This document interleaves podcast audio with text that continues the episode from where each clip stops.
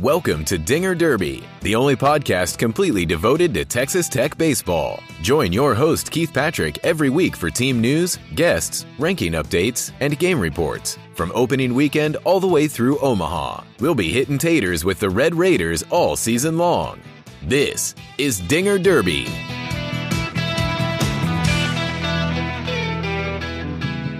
Welcome into Dinger Derby, the only podcast devoted 100% to Texas Tech Red Raider baseball.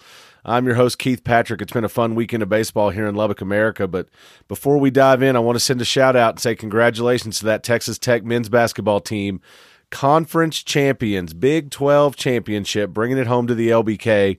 Pretty neat deal to see those guys out there. They went up to Ames, Iowa, and took care of business, got the win they needed, went on a nine game conference winning streak to get that share of the title. That's absolutely fantastic. Broke the streak of the Kansas Jayhawks, who went 14 titles in a row. That's just a huge deal. Isn't it interesting when you can watch a program grow like that, much as we've watched with baseball, and you see the program take on the personality of their coach? Chris Beard, just that hilarious, deadpan, funny guy, understands kids, understands the way to coach these guys, the way to recruit them, just doing a great job within that sport. I think he's gotten like $275,000 in bonuses this season. He was the Big 12 Coach of the Year. He won a Big 12 title. Jarrett Culver, Big 12 Player of the Year. He had several guys mixed up and down the second and third teams as well. Just an awesome job by that team to come back from losing all the starters they did, picked seventh preseason in the conference, and here they are, Big 12 champions, going to be a two seed in the Big 12 tournament, probably a two or three seed in the NCAA tournament. Just exciting to watch them grow, exciting to watch what they're doing. Lots of good things going on around Texas Tech. Springtime sports are just so much fun to watch. Softball continues to roll. They were hosting their own tournament this weekend, but we're here to talk about baseball, a team that's already made some of these strides that we've seen grow up over the last few seasons and take on the personality of their own coach, Tim Tadlock. Before I roll again, I want to say congratulations to Coach Tadlock. Got his 250th win in the Sunday game over the Shockers. 250 wins as a Red Raider. Coach Tadlock's professional record is well over 600 wins, but 250 wins as the head coach of the Red Raiders. Just love having him here. He's one of the best in the country. So proud that he's here at Texas Tech and that he and his staff are building the program they are. So the Wichita State Shockers rolled into town. We had talked about them in that Thursday episode last week, previewed that series, talked about the history of that program. They came in here. The first thing I noticed about them on Friday night is they had about 800 people shoved into their dugout. It's like they brought a JV team with them. They had so many guys over there, but they came out. They played good, hard nosed baseball. They weren't full of a bunch of hully gully, silly stuff. They played a good baseball game. The Red Raiders jumped all over them on Friday. The game was tied one to one heading into the bottom of the fifth. Brian Klein smoked a two run double to left center he ended up going three for four with two runs scored and two RBI on the day. Brian Klein is just on fire right now. It's really been a lot of fun to watch him play. Of course, he's just the most humble guy you could ever hear. He's just so thankful to see that success. But you know, it comes from hard work and talent and determination. And you know, maybe we got to give a little credit to his wife. Brian Klein got married this summer, and maybe you need to give her a little bit of credit as well. Mrs. Klein, thank you so much for letting him get on this hot streak. Let's keep let's see it keep going. So the Red Raiders went up 3 1 after Klein's two run double. Then they exploded for six runs in the seventh, and that was highlighted by Cameron Warren's solo home run, which gave him two games in a row with a dinger. If you'll remember, he hit the two out go ahead grand slam against San Diego State in the Wednesday game. Then he came right back in the next game on Friday, hits another home run there the wheels just kind of came off for Wichita State after that. They rolled through six pitchers in the late innings, which of course meant that we were there forever. They brought in this submarine pitcher, which, you know, is fun to watch. It's interesting. It's something different. You wonder what it's going to be like. It's such a weird arm slot. It's such an odd look for pitchers to pick up the ball from the ground like that. But he just was not able to get it in the zone. I feel bad for the young man. He was throwing in the mid to upper 60s most of the time. I think he tossed it over 75 less than he hit the strike zone. I think he might have hit 77 once. They walked the bases loaded, and then you had Drew Baker, Braxton Fulford, Gabe Holt, and Max Marshak all combined for four straight hits, and that pushed the lead to 10 to 1. So just really nice to see those guys go out there and get some hits Not necessarily what we needed at the moment, but nice to get the cushion. They walked in Tech's final two runs of the night later on in the eighth. Ultimately, Drew Baker, he goes two for three with two runs scored, two RBI. Gabe Holt, two for four with one run and an RBI. And Braxton Fulford goes two for five with a run and two RBI. Just a solid night for a lot of guys all the way around. The Red Raiders end up winning that game 12 to 2. They had 13 hits on the night, only one error. The Shockers, with 10 hits, only get two runs out of it. They have an error as well. From the mound that night, the Red Raider pitching staff, they gave up 10 hits, as I said, but they were really great at getting out of trouble. They notched 12 strikeouts to only one walk in this outing. Erickson Lanning got the start. He went four and a third innings pitched, had seven hits, only allowed one run, though, no walks, fanned three batters, and he had one hit batsman. Lanning's handed out 16 strikeouts with only three walks this season. That's in his three starts. That's been really strong for him. He has really proven to be a solid Friday night starter for the Red Raiders. He's given us good innings. It's good to see him out there doing that, especially coming back from injury. You knew he had it. You'd seen him before, but this is exciting for him.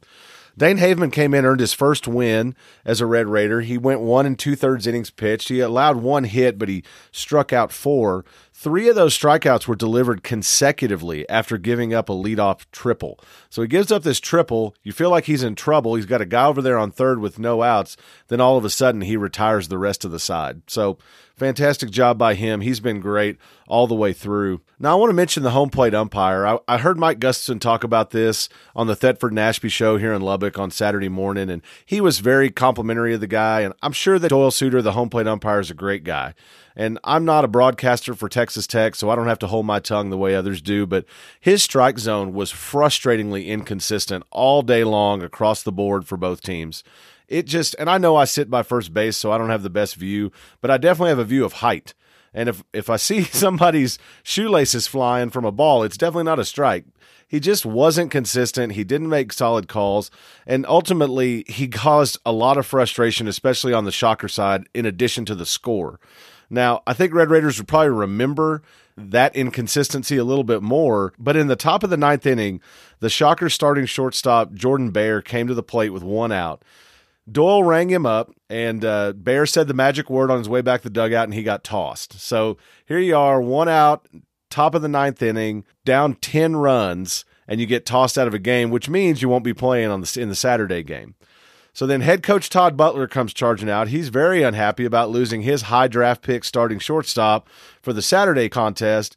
He comes out fired up. Then he gets tossed because he says some magic words of his own. Now, I'm told on the broadcasts, all these words were really easy to hear, that they were pointed directly at the crowd mic that was being used by Fox Sports Southwest and others. I'm not going to repeat them here, but let's just say that things got a little heated. You got a shortstop and a head coach that got tossed. You had to get extra umpires involved in between the coach and the home plate umpire. And in his defense, he was doing a terrible job. But on the other hand, and I believe what what I was told that uh, home plate umpire Doyle Suter said to Coach Butler after the player cursed at him was that you know you're not going to let him talk to you that way either, and that makes a lot of sense. So yeah, head head coach Todd Butler for the Shockers as well as their shortstop were not involved in the game on Saturday. Now a highlight of the Friday game was a Max Marshak triple that he knocked to right center field. The center fielder spent his whole weekend laying out for balls. I don't know if he thought he was going to get his jersey dirty out there on that carpet of a field or if he just thought he was going to make some super plays, but he dove for balls and missed them over and over. This is the second of those attempts that I recall. Rather than let, playing it off the hop, he dives for the ball, it gets past him, goes back to the wall in right center. Marshak just turns on the Jets. Now, if you hadn't been there in person, you maybe it doesn't translate. Max Marshak can flat out fly. This kid is fun to watch run. So Coach Tadlock is just windmilling him home. I mean, there is no hesitation. So old number six was not worried about where that ball was. Now the problem was the second baseman already had the ball as soon as Marshak was rounding third. He sent him all the way home. It actually ended up being pretty close if it hadn't been a 12 2 game, you may have gotten a replay out of the deal and had the uh, umpires looking at the video. It looked to me, and others have said the same, that the catcher missed the tag. Marshak came in with an unusual slide, tried to go kind of feet first, and it, it ended up a little awkward. He didn't get the benefit of the doubt there, but man, it would have been fun to watch. Now, my favorite part about it was that when Coach Tadlock was asked about that moment, he just admitted flat out that it was the wrong decision. It was the wrong decision to send him, but he said a lot of people like watching him run me included. And I think that's absolutely a perfect way to put it. He's so much fun to watch run. He is so fast that Coach Tadlock just wanted to see what was going to happen. And I think that's awesome. I mean, just letting the guys play. If there's one thing as you kind of get around this program, you pay attention to Texas Tech baseball, you start to realize, just even watching post game press conferences, you realize real fast Tim Tadlock loves baseball you know, it's not so much about the wins and the losses and any of that other kind of bigger picture stuff. It's about the most basic stuff separating balls and strikes, watching the ball go over the wall, just having a good time, seeing those guys play, seeing them be successful, seeing the process work for them. He loves coaching baseball. It makes me enjoy it that much more.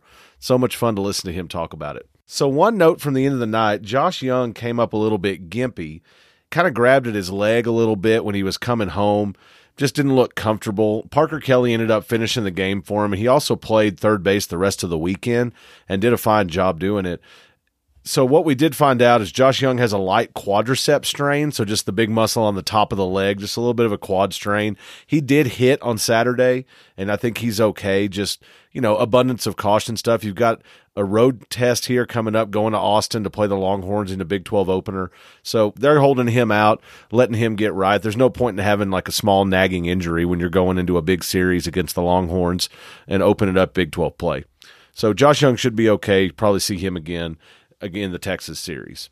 So we move on from the Friday series. I wished her happy birthday last time. I wish my daughter Emerson happy birthday again. We had a little party at the house, so I didn't go to the game. I wasn't at the ballpark, but I did watch the whole game at home. And I got to say one thing, we got ourselves a dinger derby on Saturday. I've been training for this one, folks. I was training for a dinger derby and we got it. Tech hit three home runs in the first inning alone. They had six home runs on the day. It's the first time they've done that since 2010. Now, the Red Raiders needed him. They held off strong Wichita State hitting to win 15 10 and take the series win. Now, Cole Stillwell hit his first home run as a Red Raider with a solo shot in the first.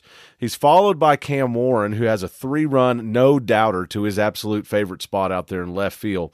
So now, then, at that point, home, Warren's hit dingers in three consecutive games the go ahead grand slam, the Friday night solo home run, and then a three run shot in the Saturday game against the Shockers.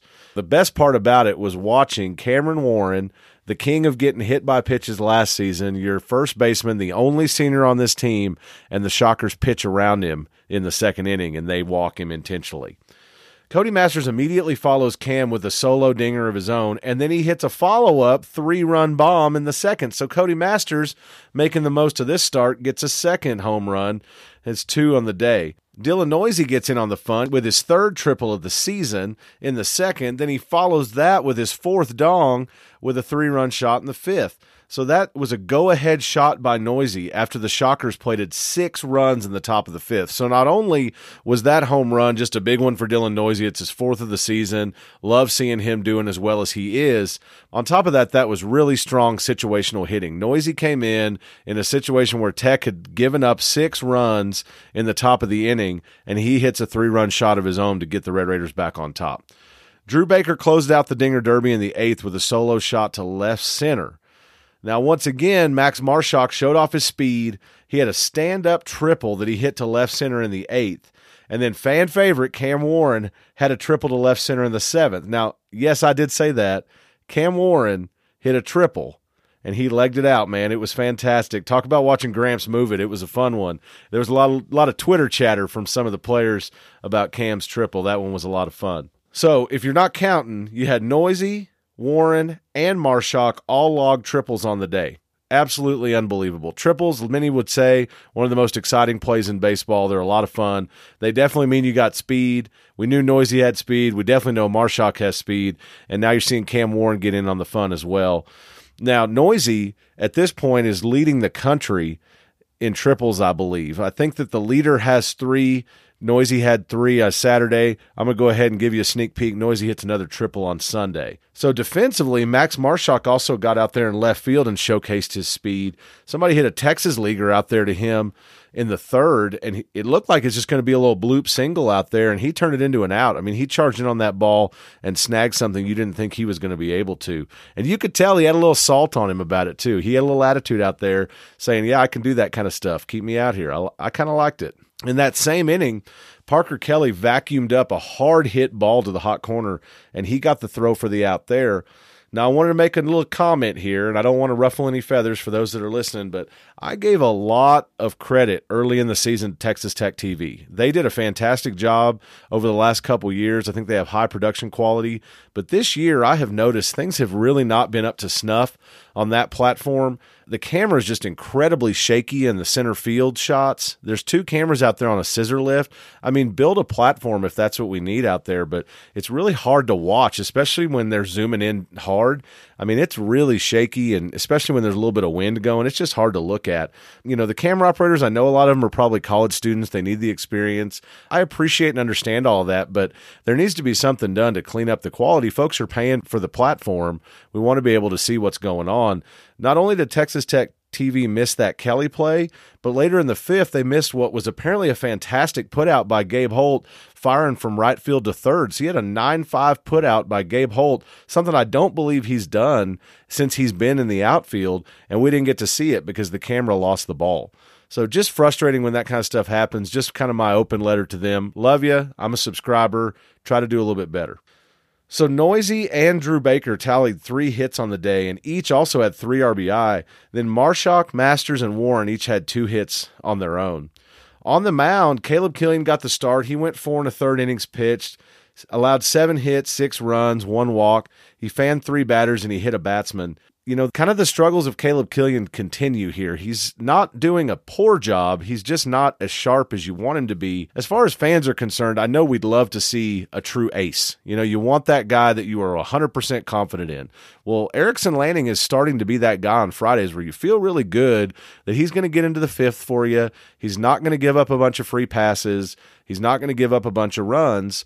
So you'd love to have that on Saturday. And this is where I start to wonder are Bryce Bonnin, guys like Micah Dallas, are they going to start getting a little bit more looks in the weekend? I mean, Bonnin's been really strong in his starts in the midweeks, and I'm wondering if they don't start looking at the weekends. You certainly don't want to pull Killian, but you're working your way into Big 12 conference play now, and you need to have sharp starting pitching out there for the weekend rotation. And then Clayton Beeter closed things out on Saturday. He goes an inning pitch with two strikeouts.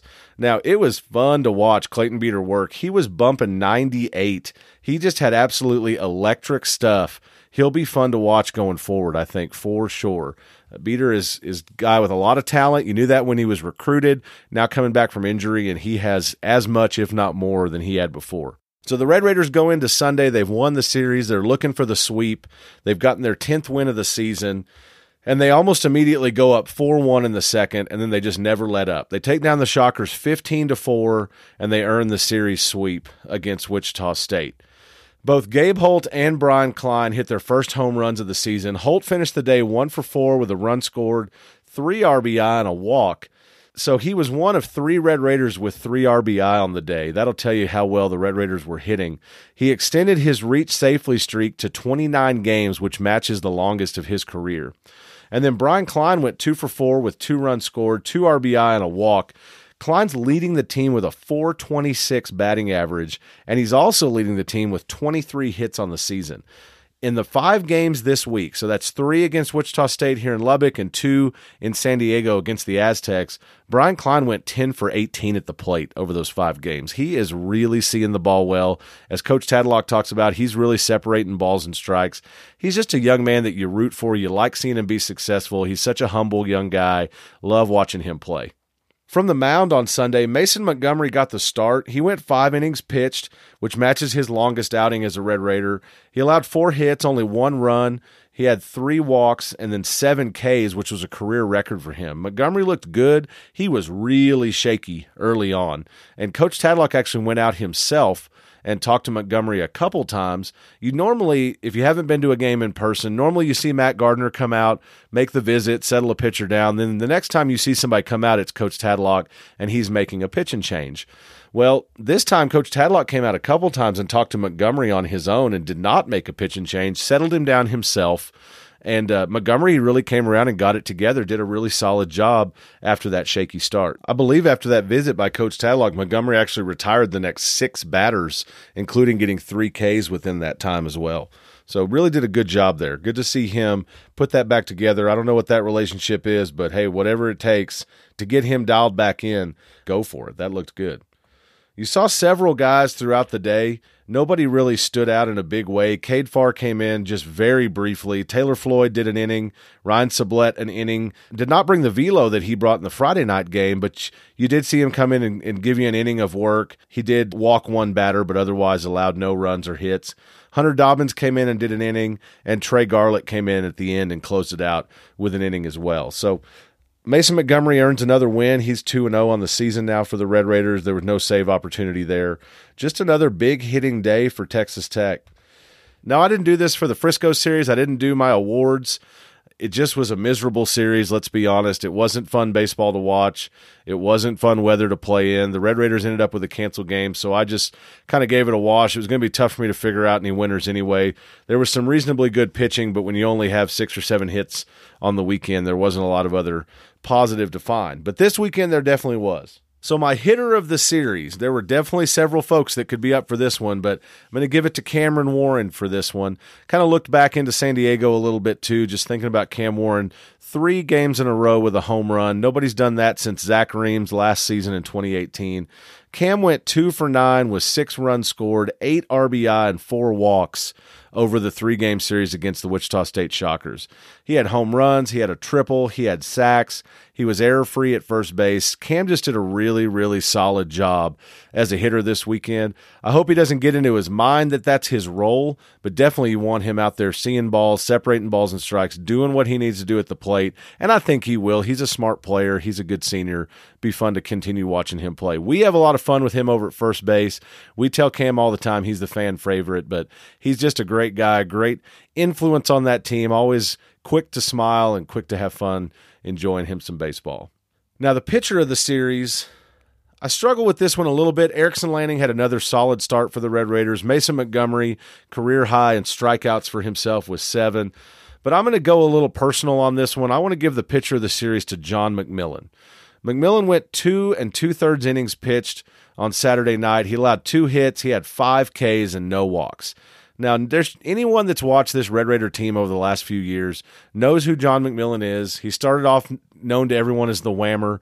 He was a guy that would come out, and he still does sometimes, and would warm up between the mound and second base when he pitched. He's got velocity. He could definitely bump 100 if he wants to but he's been kind of hanging in that low 90s range with his speed, looking for the control. He came out working fastball slider in this outing and just did a fantastic job for Texas Tech. It was so good to see McMillan come out and just put out a quality relief effort. He came out and Coach Tadlock gave him the credit for settling guys down. The Shockers had been kind of putting on a rally. This was a game that you won 15 10, so it wasn't a game that was just automatically in hand. It was an automatic win. He wasn't in a save situation, but he was definitely in a situation to come out, settle guys down, to provide some calm continuity there from the mound, and he did it for two and two thirds innings. McMillan freely admitted in the post game press conference that he's had some shaky time this season, that this was his best outing by far, and he felt good out there. I mean, he is such a weapon for this team. If he will come out, stay within himself, work pitch to pitch, work batter to batter, and just get it done from the mound, he is a huge weapon for the Red Raiders. I'm so excited to see him out there. So, pitcher of the series goes to John McMillan. Now, the player of the series, I've talked about him several times already, so it shouldn't be a surprise. Player of the series goes to Brian Klein. Six for 11 on the weekend, six runs scored, four RBI, three walks, hits his first home run of the season. He he wears some at an HBP. He's turning double plays, which we haven't seen as much of. He and Drew Baker started to work some things out, get some good communication going there. So just nice to see this young man being successful right now. Klein also made some plays in the field that are hard to quantify. I mean, he didn't have any errors that I can recall. He got out there deep in the hole at second base, got out there kind of in shallow right field and stopped some balls, ran down some balls, made some sliding stops that didn't make the play, didn't get the out, but they saved runs. They saved advanced runners. They stopped, you know, singles from turning into doubles. I mean, really doing a good job out there, stopping balls, picking up his guys. I mean, it's just a lot of fun to watch him play right now. And as I mentioned, he's leading the team in batting average with a 426. He's got 23 hits on the season. He's up there near the top with three doubles. He's got 15 RBI. He's drawn 10 walks, which is also near the top of the team. I mean, really just doing a great job. He's slugging 537 for the Red Raiders. He's got a 507 on base percentage. Just been fun. He's also going out there doing it when you ask him to. He's had some sacrifices just all the way around doing a good job. He's always been a solid player, but now all of a sudden he's kind of your big stick at the moment, and it's been a lot of fun to watch him. I don't want to insinuate in any way that there weren't other great performances. Dylan Neuse is on fire right now.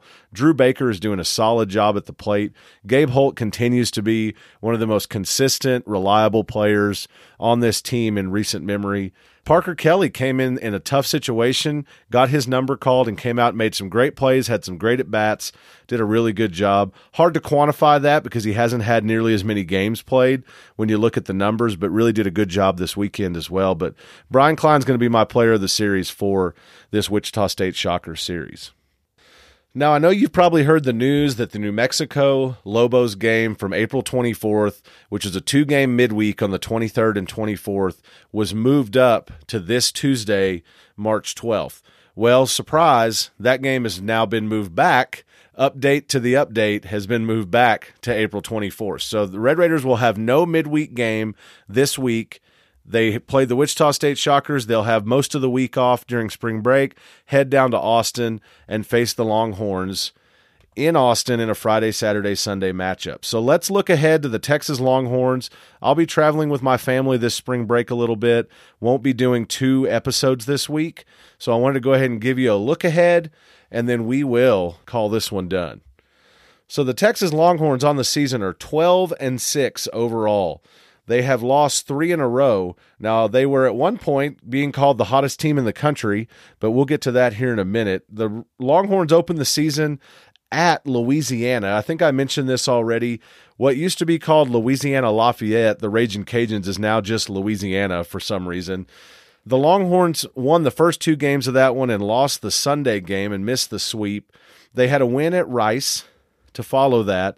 They won a four game series against Purdue, losing the third game four to nothing, but winning the others. Sam Houston State, they had a win. They lost to UTSA seven to ten in a Wednesday midweek. And then they follow that up with a sweep of the LSU Tigers, who were ranked number two at that point. Now, that was the same weekend as the Frisco College Baseball Classic. So you had the Longhorns sweeping LSU, who were number two, and the Red Raiders losing to a couple of teams in Frisco in the terrible weather. So D1 baseball, being what it is, they dropped the Red Raiders 11 spots and jacked up the Longhorns 11 spots. Now, I understand LSU was ranked number two, and the Longhorns swept them in Austin. The final game was really, really tight. It looked like LSU was going to be winning. They had their strong closer, Todd Peterson, in. looked like they were going to be great. And then all of a sudden, there's a hit batsman, a single, a sack bunt, an infield RBI, a fielder's choice with an error, two umpire video reviews, and a worm burner up the middle. And Texas scrapped together a 7 6 win. So, you know, that's great. They pulled together a win. I know that I'm biased, but not that impressed so far with what I'm seeing for them. You look at the statistics and you say, hey, this team, I don't know if elite is the word I'm going to use uh, to describe them. I think that really what probably will be looked at in hindsight is maybe LSU is going to be down a little bit this season. They generally put something together at the end, but maybe here early they were way overranked. So the Longhorns went on from there. They beat UT-RGV in a Tuesday night game 4-3. Now this game was not without controversy in and of itself. You may have seen the video there. UT Rio Grande Valley is up late in the game trying to stage a rally. They've got runners on base. Their last batter's up. He takes one in the thigh and gets ready to take his base, and he's called out. The umpire, home cooking as you can be at Disch Falk Field, says that UTRGV's player leaned into it. It hit him square in the middle of his thigh.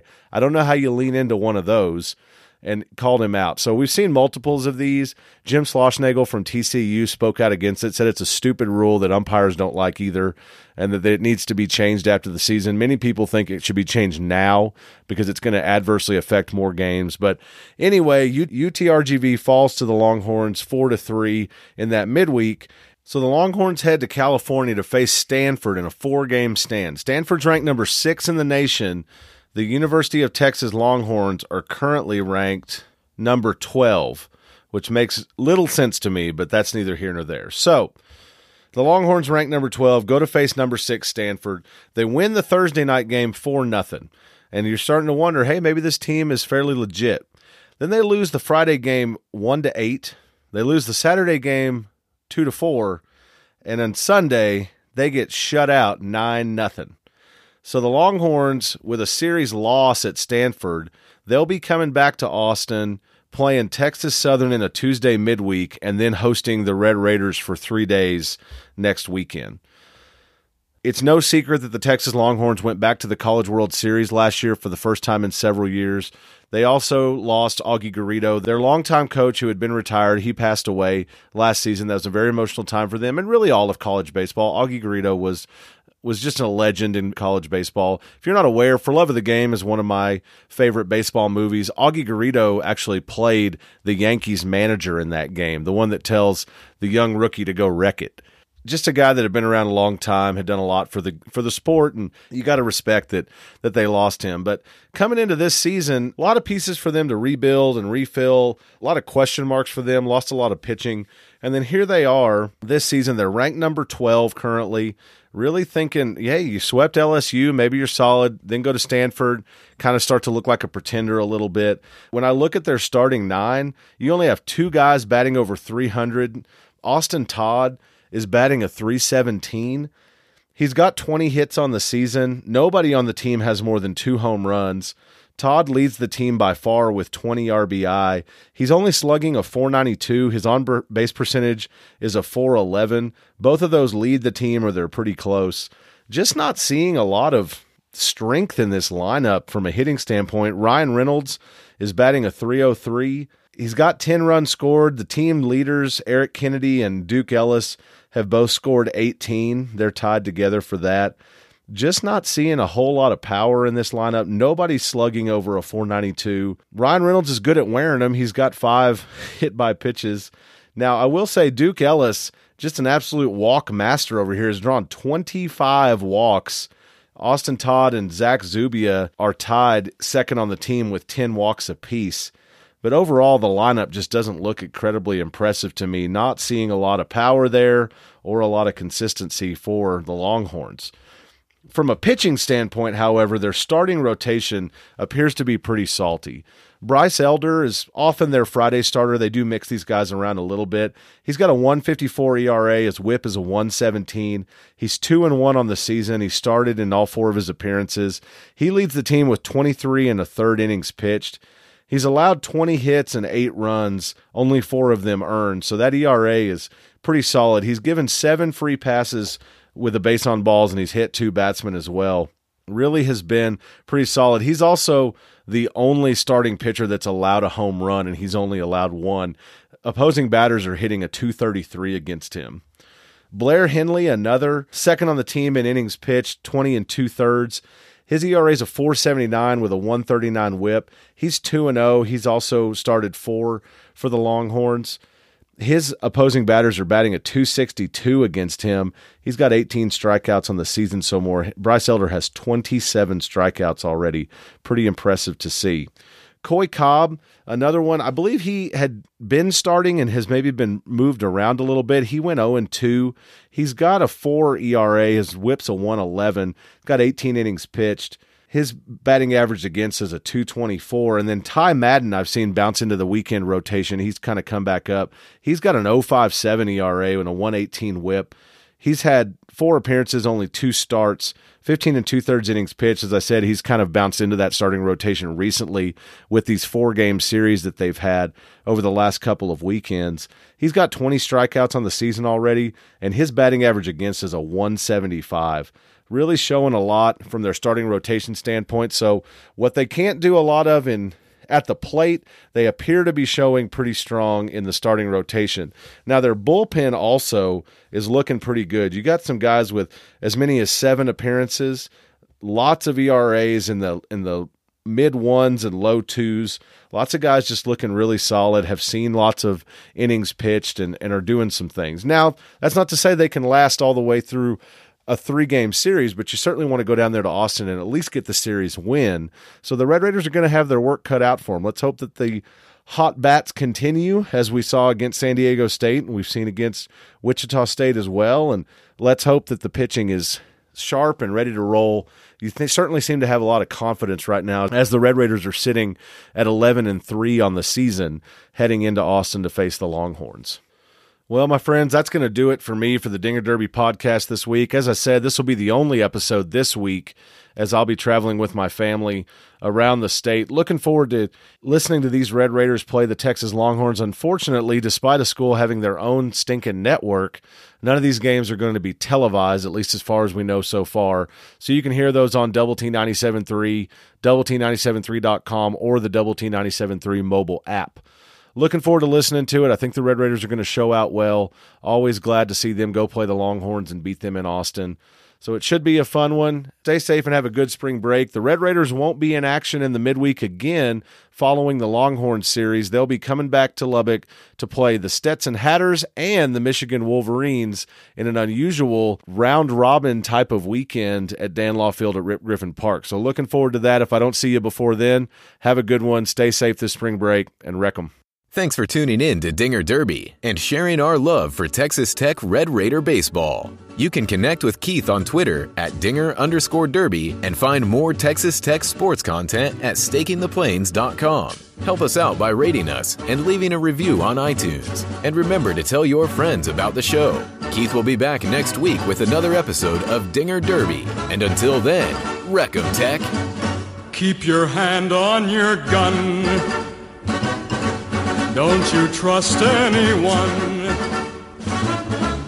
There's just one kind of man that you can trust. That's a dead man or a gringo like me.